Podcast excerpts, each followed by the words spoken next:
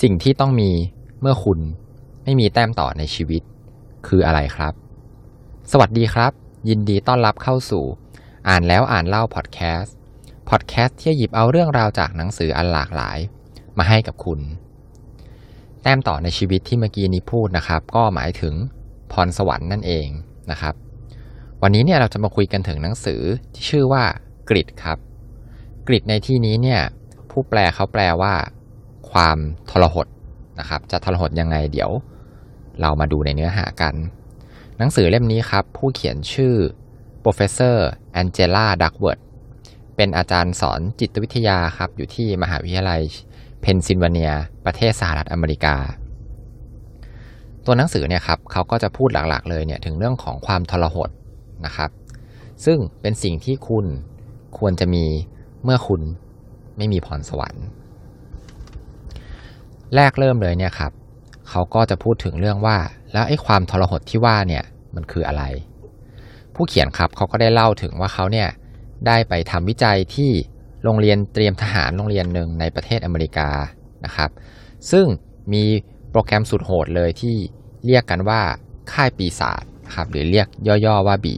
อ๋อผมลืมบอกชื่อโรงเรียนครับ โรงเรียนเนี่ยชื่อโรงเรียนเตรียมทหารเวสต์พอยต์นะครับ หลังจากที่ผู้เขียนเนี่ยเขาได้ไปทำวิจัยอะครับเขาก็พบว่าหนึ่งในห้าของนักเรียนนะครับ เตรียมทหารเนี่ยหรือว่านับเป็น 20%เลยเนี่ยลาออกจากโรงเรียนกลางคันครับ ผู้เขียนเนี่ยเขาก็ตกใจว่าเอ๊ะทำไมนักเรียนที่ต้องใช้เวลาเตรียมตัวกว่า 2 ปีเลยเนี่ยกว่าที่จะเข้ามาเรียนได้เนี่ยครับคือต้องพยายามอย่างมากเลย แต่นักเรียนพวกนี้กลับลาออกครับภายในเวลาแค่ 2 เดือนแรกที่เรียนเท่านั้นเองนะครับ ก่อนที่จะไปลงรายละเอียดครับ ผมอยากจะให้ดูตารางการฝึกของนักเรียนก่อนนะครับ ที่เขาเรียกกันว่าเป็นค่ายปีศาจเนี่ยนะครับ ก็ต้องตื่นตั้งแต่ตีห้าครับแล้วก็ตีห้าครึ่งเนี่ยต้องตั้งแถวนะครับแล้วก็ฝึกจนถึง7จ็ดโมงนะฮะแล้ว7จ็ดโมงเนี่ยก็เป็นเวลาทำธุระส่วนตัว7จ็ดโมงครึ่งทานอาหารเช้า8ปดโมงครึ่ง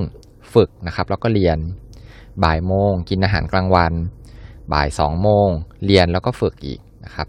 บ่ายสี่โมงเย็น เล่นกีฬาห้าโมงครึ่งทำธุระส่วนตัวหกโมงเย็นนะครับ กินข้าวเย็น แล้วก็ทุ่มหนึ่งครับ ฝึกแล้วก็เรียนอีกสามทุ่มพบแล้วก็พูดคุยกับหัวหน้า แล้วก็สี่ทุ่มปิดไฟเข้านอนครับ เป็นไงบ้างครับ ฟังตารางคร่าวๆแล้วก็รู้ได้เลยนะครับว่า โหดมากโรงเรียนนี้ ผู้เขียนเนี่ยครับเขาก็ได้พยายามหาคำตอบว่า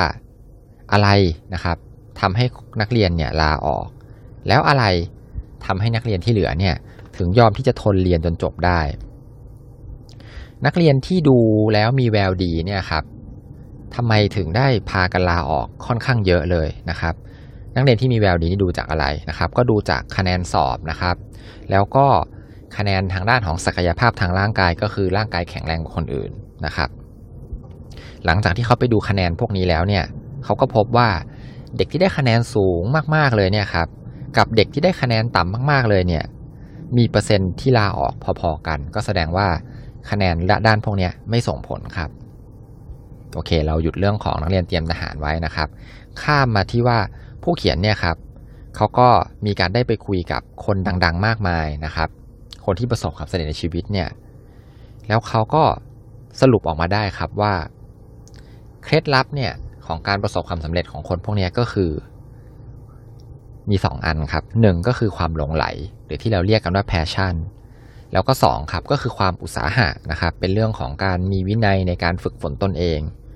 ทั้งสองอันเนี้ยผู้เขียนเขาเรียกรวมกันว่ากริดหรือความทรหดนั่นเองนะครับ หลังจากนั้นครับในปี คศ 2004 นะครับ เดือนกรกฎาผู้เขียนเนี่ยครับเขาก็เลย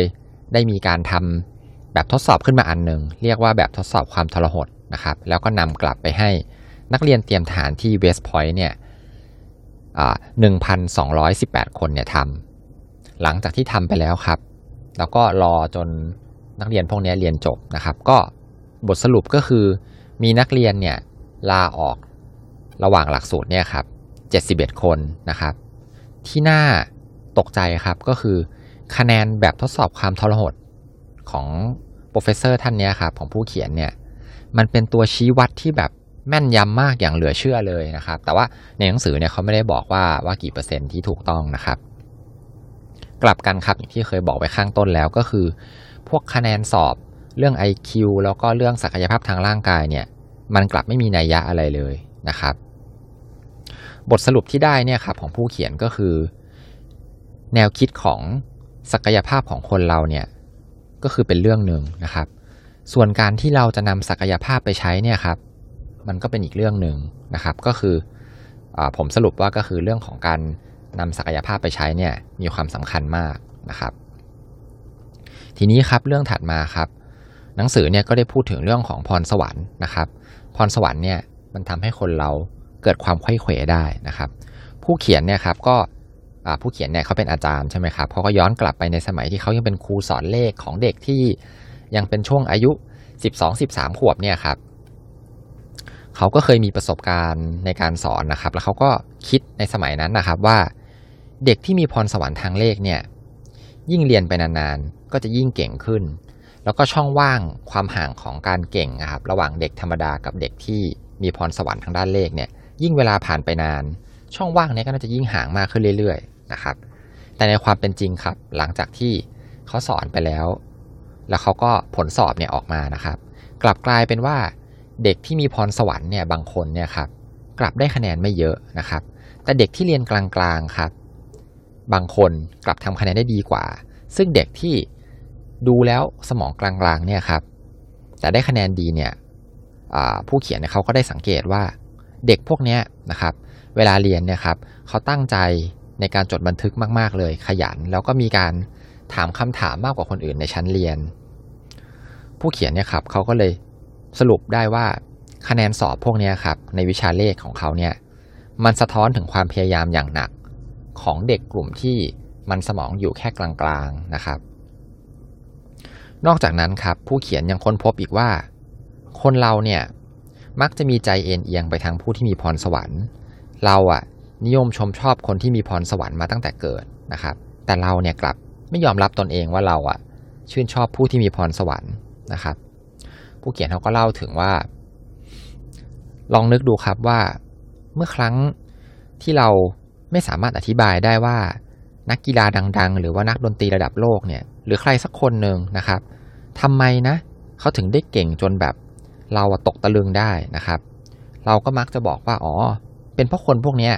เขามีพรสวรรค์ยังไงล่ะ ทั้งๆทที่จริง ๆ แล้วอะครับ เราไม่ได้รู้เลยว่าประสบการณ์ต่างๆของเขา หรือว่าการฝึกฝนของเขาเนี่ยเขาฝึกมาหนักขนาดไหนนะครับ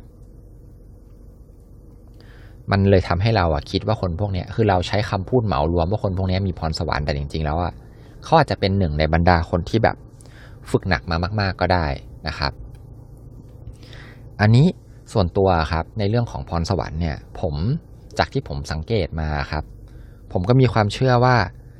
คนที่มีพรสวรรค์เนี่ยครับบางทีอย่างถ้าเป็นเรื่องเรียนเนาะอย่างที่เมื่อกี้เล่าถึงเรื่องการเรียนเลขเนี่ยครับอย่างคนที่เขามีพรสวรรค์เนี่ยก็คือฉลาดนั่นเองในภาษาบ้านๆของเรานะครับเขาก็อาจจะไม่ค่อยมีความเขาก็อาจจะไม่ค่อยได้ฝึกความอดทนมากนะครับ เพราะว่าคือเขาเรียนแป๊บๆเดียวเนี่ยเขาก็รู้เรื่องละเวลาในการทบทวนในการอ่านเนี่ยก็ไม่จำเป็นต้องใช้เยอะ แต่คนที่ไม่มีพรสวรรค์นะครับ คนที่เรียนกลางๆนะครับ แต่อยากที่จะเก่งเก่งเลขนะครับ